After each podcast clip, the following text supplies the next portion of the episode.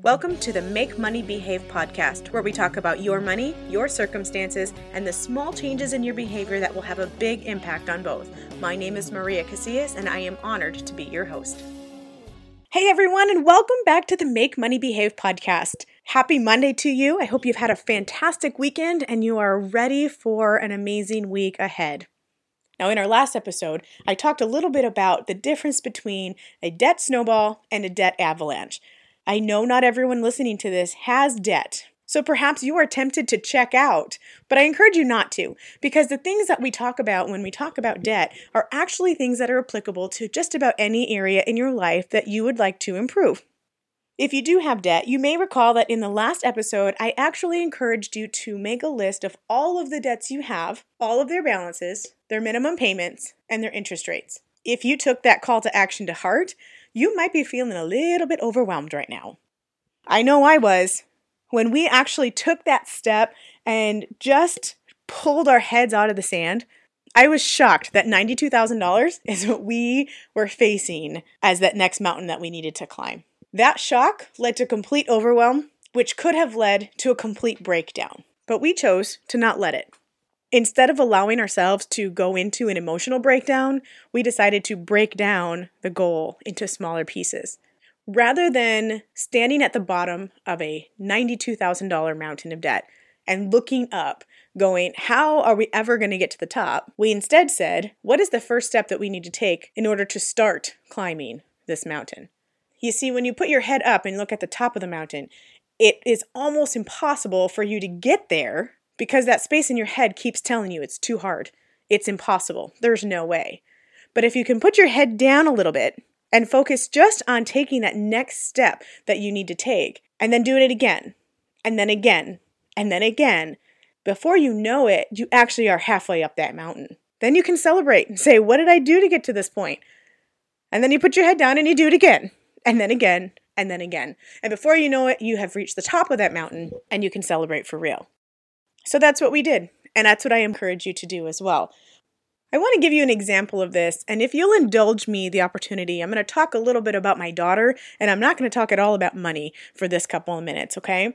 So, my 13 year old daughter, she's in middle school, and one of the projects they're working on right now is to read the book of The Diary of Anne Frank and then to work with her group, create a PowerPoint presentation, and then present that to her class. My daughter's really great about wanting to meet classroom deadlines and not putting things off to the last minute. Just one daughter. The other one, she would she'd procrastinate on anything if you let her. But but this is my eldest, and so she has that whole you know oldest child syndrome, and uh, and so she she's very cognizant of deadlines and such. So she had already, without any help from me, she had already set up a plan on how she was going to read her book and then meet with her group members and, and then create her PowerPoint presentation. Well, the school announced the last minute field trip that they were allowing some of the middle schoolers to go on.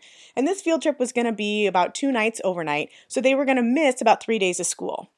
It just so happened that those three days of school that they were going to miss were the three days right before the presentations were going to be due for their book report.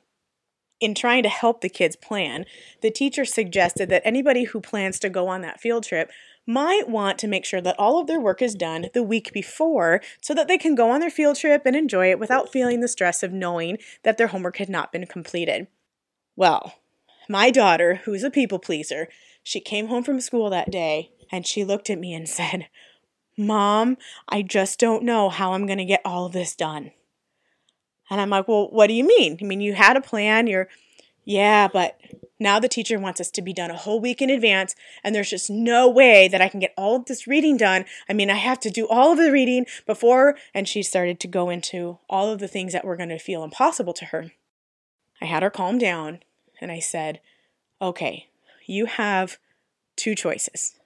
You can either panic or you can pivot and plan. Of course, she looked at me like I had three heads. but then when when I explained to her what I meant, she understood a little bit better. I said, "How many pages do you have to read? How many are left?" She said, "I think I have about 220."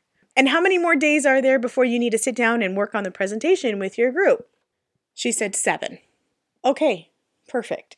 So let's take that 220 pages, honey, and let's divide that by 7 days. And let's just see what we get. So she plugged that into the calculator 220 divided by 7, and the answer she came up with was 31.43. So I looked at her and said, Okay, so you need to read 32 to 35 pages every single day between now and the time that you are ready to sit down with your group for your presentation. Is it possible for you to read 35 pages a day? And she looked at me and she said, Well, yeah. I mean, I usually read 50. Okay, great. So on the days that you're able to read 50, read 50. And that will help plan for the days where maybe you're only able to read 20 or 25. Okay, mom, I'm going to try that.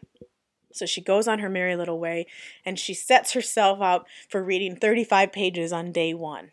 On day three, she came up to me and said, Mom, thank you so much for helping me break that down because I'm already halfway done with my goal and I still have a day and a half to spare. It wasn't as hard as I thought it was going to be when I took it one day at a time. Now, she's only 13, remember, and she was able to recognize that feeling of relief that comes with breaking something down into more manageable bites. So, the other piece that I want you to grab from the story is to remember that my daughter had a plan. She had been given information, she already had put a plan in place, and she was executing that plan. Well, until circumstances beyond her control caused a need for a shift in her plan. Now, how many times has that happened to us? bringing it back to money real quick, I can tell you that it happened to us a whole lot. It still happens to us regularly. I remember telling you in one of the episodes that 2009 is when we actually started our debt free journey. And in around 2011, my husband got laid off. That was not part of our plan. We were ticking along just fine until bam, layoff. So we pivoted. We adjusted how much we were paying extra on our debt snowball so that we could still feed our kids. We got creative on how to bring in a little extra income while he was laid off. And of course, three months later, he was able to find a job and we were able to get our plan back on place. And then just a couple years later, we had a little miracle baby. Now, I say miracle baby because we had had several losses before having her. And when we did have her, the company that my husband was working for at the time did not offer health insurance. So we had to have our own health insurance. We were paying premiums of about $500 a month this is back before that was normal. and so we're pay- paying these high premiums, but the deal was that particular insurance plan did not cover anything maternity. So not only were we paying high premiums, but we were also in charge of all of the prenatal stuff. And because we had had several losses before, I was on certain medications that weren't covered and were very expensive. So needless to say, that was not part of our plan. That was not worked into our financial plan when we sat down and had broken it down into small pieces just four or five years prior to that. Well, then that little stinker came about eight weeks prematurely. So you can imagine that she needed NICU services and such. And we had a high deductible plan at the time. And because we were on a high deductible plan, we had to pay out the first $10,000 before the insurance would even kick in. Well, if you have had any experience with a NICU baby, you know that $10,000 is charged probably in the first 15 seconds of someone being in the NICU. So it didn't take but, you know, a day for us to actually receive that bill and know that we were on the hook for that $10,000. Was that part of our plan? Not originally. I can tell you though that when we got pregnant, we knew that that might be the case for us. And so we actually did put our debt snowball on hold and we started just stashing up as much cash as we could, knowing that we'd probably have to pay extra for this little one. But I share all of that because there were several points in there where we had to pivot and plan again. But at any one of those points, we would have been absolutely justified in just panicking. But what good would that have done us? None. And what good is that going to do you? None. So today I challenge you. If you wrote down all of your debts and you stopped and looked at them and, and panicked, I want you to take a step back and I want you to decide instead of panicking, I want you to pivot and plan. As I've said before, and I will say it again, there are obviously circumstances that happen to us. And in those instances where things happen to you and you really have no control over them, I'm going to tell you the same thing that I told my daughter. You can either choose to panic or you can choose to pivot and plan again. And don't go it alone. Going alone is going to get you stuck in your head and you're going to have a hard time seeing the forest through the trees. Find someone you trust and let them know what your mountain looks like.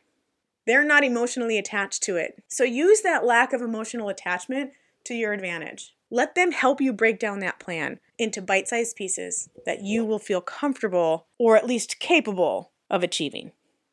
Again, I'd like to thank you for listening to this podcast where we talk about your money and your circumstances and the small changes in your behavior that will have a big impact on both.